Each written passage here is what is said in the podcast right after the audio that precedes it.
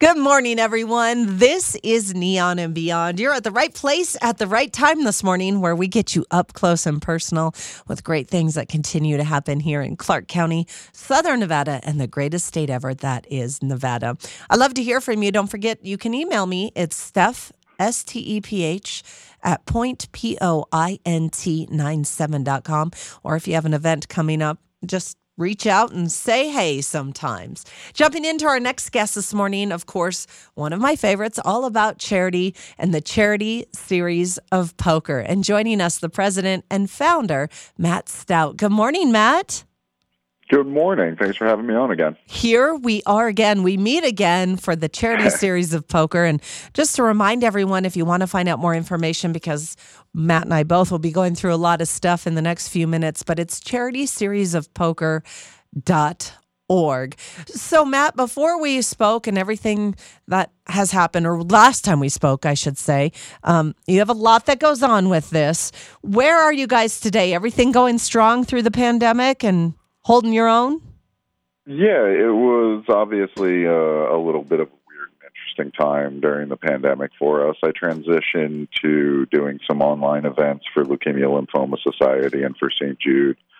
And we also did some fun things behind the scenes where we were originally using third party companies for the credit card processing and silent auction and raffles and things like that as well as having to bring in either the casino staff or a third party for profit company that would handle the dealers, chips, and all the staffing.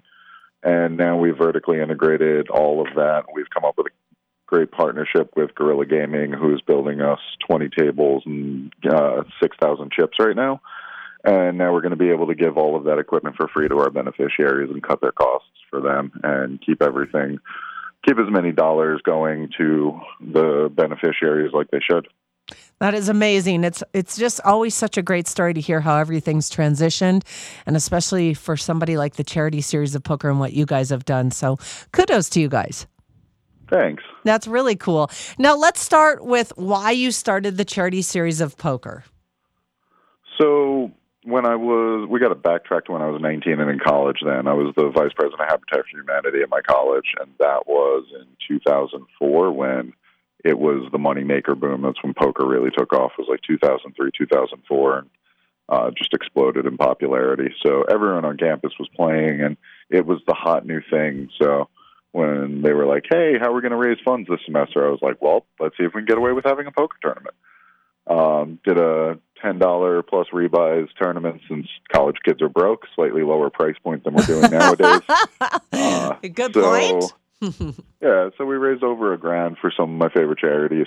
Or that one was for Habitat, and then I wanted to start the charity series of poker just to raise uh, money for some of my favorite charities. Years later, after I had started playing poker for a living, I was sponsored by Hard Rock Hollywood in Florida and Borgata in Atlantic City. So I just started a small national tour where we did one event a year in each city. And then we that did so well over its first four years and raised three hundred and fifty thousand dollars for some of my favorite habitat, uh, some of my favorites like Habitat and food banks, including Three Square, which I'm sure you all know. Um, that was actually our flagship event. So we did so well with that that uh, Daniel Negreanu who asked me to take over his St. Jude Children's Research Hospital event. I told him to get the Golden Knights involved, and the Golden Knights wanted to run their own charity poker tournaments in addition to sponsoring it. Wanted me to do some stuff with their sister charity, Folded Flag Foundation.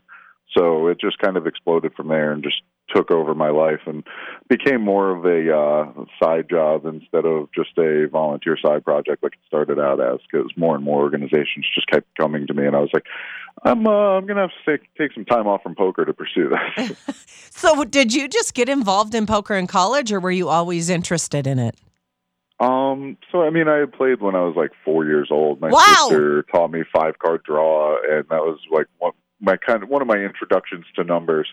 Um, and then I remember like eighth grade after we were done with our whole curriculum, we were playing for like candy and pennies and stuff all day because we had nothing else to do. And our teachers were like, "I don't know, there's nothing else for me to teach you. Just uh, go ahead and do nothing." Good old Dale, New Jersey public school system. So uh, that was. But then uh, I didn't play much until college, and a buddy of mine was just like, "Hey, do you, do you play cards?" I was like, "Yeah." He's like, "Do you want to play twenty five, fifty cent limit hold'em?" I was like, "What did you just say to me?" Like that was Chinese, and went over and figured out what they were doing and the new form of poker that everyone was getting into, and just immediately got hooked. Started playing every game on campus. Started playing online poker after that, and I was just uh, I was fully immersed from the beginning. That's why it after a while, and I was doing it for a living for I think eight years before I actually started the charity series of poker. Um, I it was always kind of in the back of my mind as something that I really wanted to do to give back because poker playing poker for a living is a lot of fun, but it's also unfulfilling. It's not the most uh, societally productive job. So that was always like something that I wanted to do as like a small side project, and I didn't think that it was going to be. I, I never expected it to turn into what it is, and I didn't understand everything that would go into it.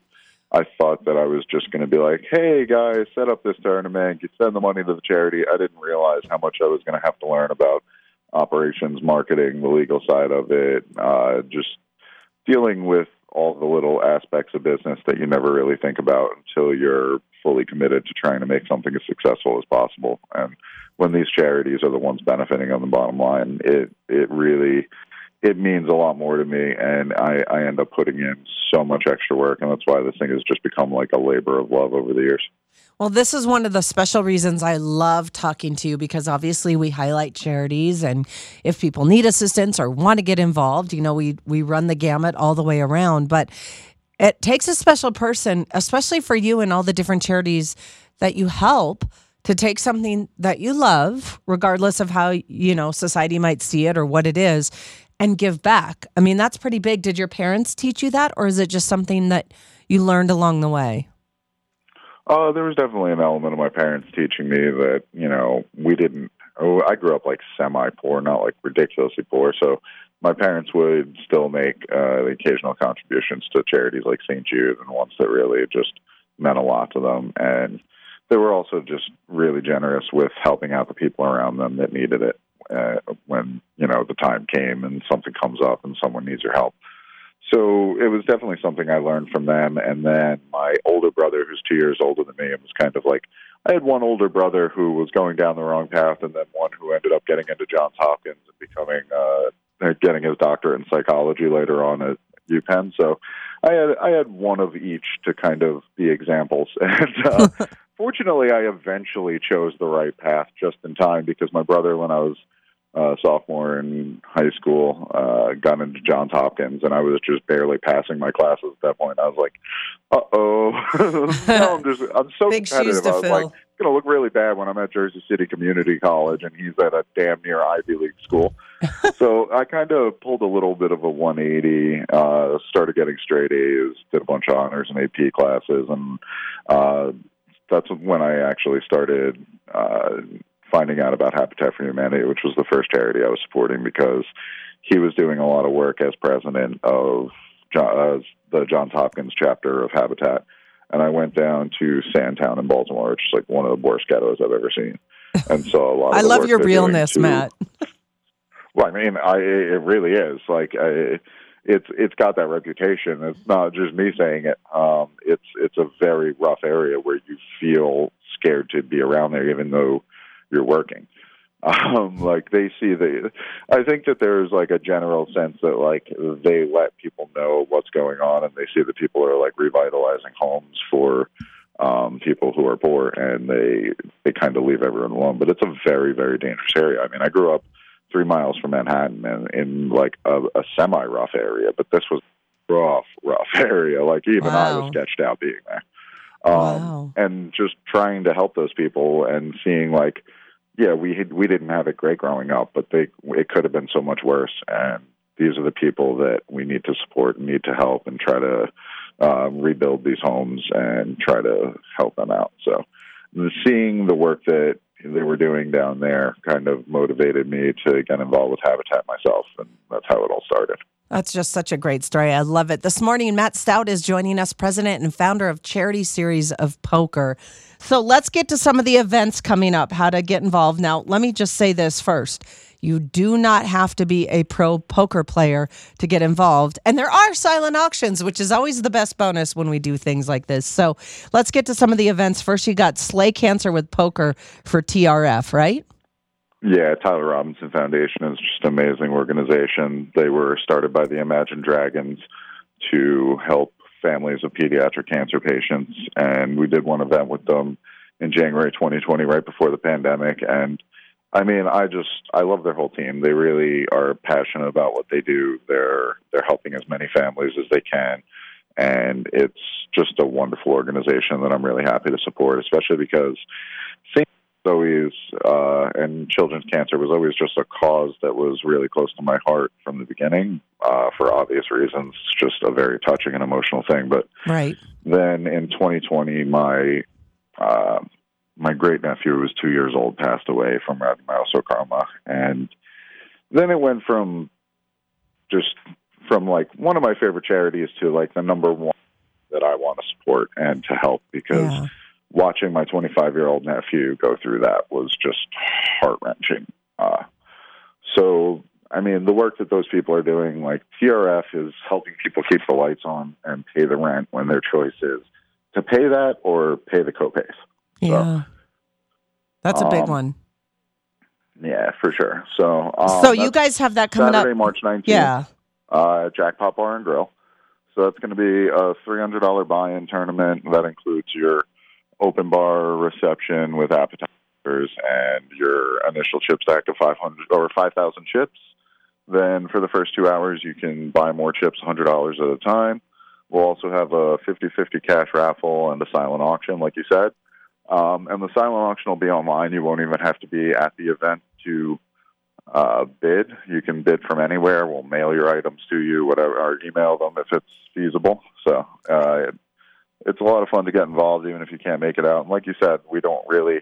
You don't have to be a professional poker player. Everyone's No. there drinking, having a good time. even the people who are professional poker players, which there aren't that many of, are uh, not playing for uh, not playing their A game, to say the least. And who are some of the people that we are going to see there? Uh, looks like Joey Hamilton from Ink Masters and Revolt Tattoos will be there. Kane Hodder, who played Jason Voorhees in a bunch of the Friday the 13th Oh. movies, is going to be joining us. And we're working on some others, but they're not confirmed yet. And then as far Both as the silent, guys are a lot of fun, though. yeah, and the silent auction, what's there? Uh, so we actually just secured two red line glass seats for a Golden Knights game on the 24th Nice. to the 26th, silent auction winner's choice.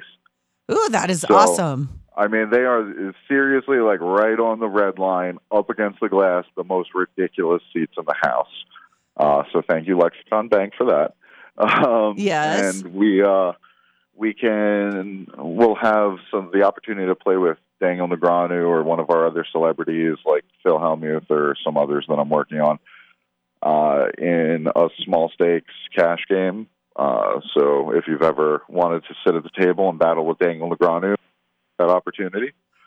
And then, Um, of course, we can find out more about this and get involved in the silent auction if we can't be there at Charity Series of Poker, right? Dot org. uh, CharitySeriesPoker.org. We'll actually be we're we're still in the process of building the silent auction software into our website, but you'll, if you follow us on Twitter, we'll be posting links to um, to bid. We'll have it on Facebook, Instagram.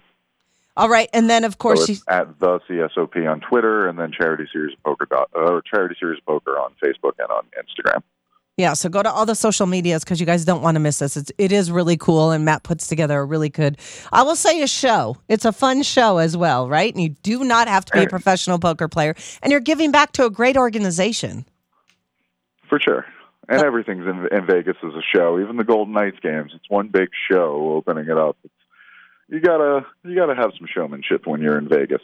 Absolutely. We definitely we try to make it fun. We try to make sure that even if you don't play poker, you come out, have a few drinks, support the organization.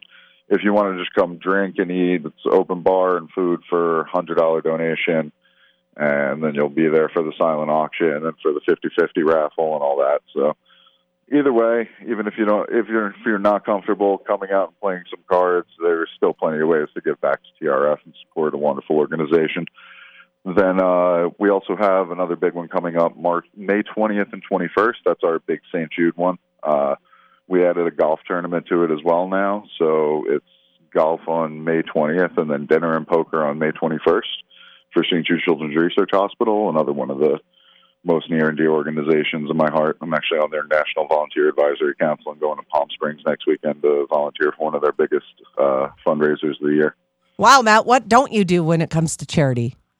Uh, I mean, it, I'm going in as a spy. I got to see how to make our event better. We at a golf tournament. They're doing a, go- a golf tournament that's been super popular in Palm Springs. So, um, if I get to support St. Jude, see what I can help them incorporate into their event, and I'm sure I'm going to learn more from them than they're going to learn from me. But it'll be a, a fun opportunity to network and help one of my favorites.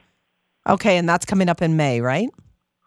Yep. So that one is going to be May 20th and 21st All at right. Siena, Go- uh, Siena Golf Course and then Red Rock Casino. Awesome. You And- guys so much. For sure. And we're also taking applications for charities that want to have us run a charity series of poker event benefiting them. They can email some info to info at charityseriesofpoker.org if they're interested in having a CSOP benefiting their favorite charity or the one they work for. All right. Well, this morning, Charity Series of Poker, a lot of things go on with them. Find out more about the organization, how to follow them on all social outlets, charityseriesofpoker.org. And the president and founder, Matt Stout, has joined us this morning. Matt, I appreciate all the time and thank you for being so special and giving back to our community. You are a really, really unique person. Thanks. I appreciate it. Have a good day. You too. Mm, bye bye.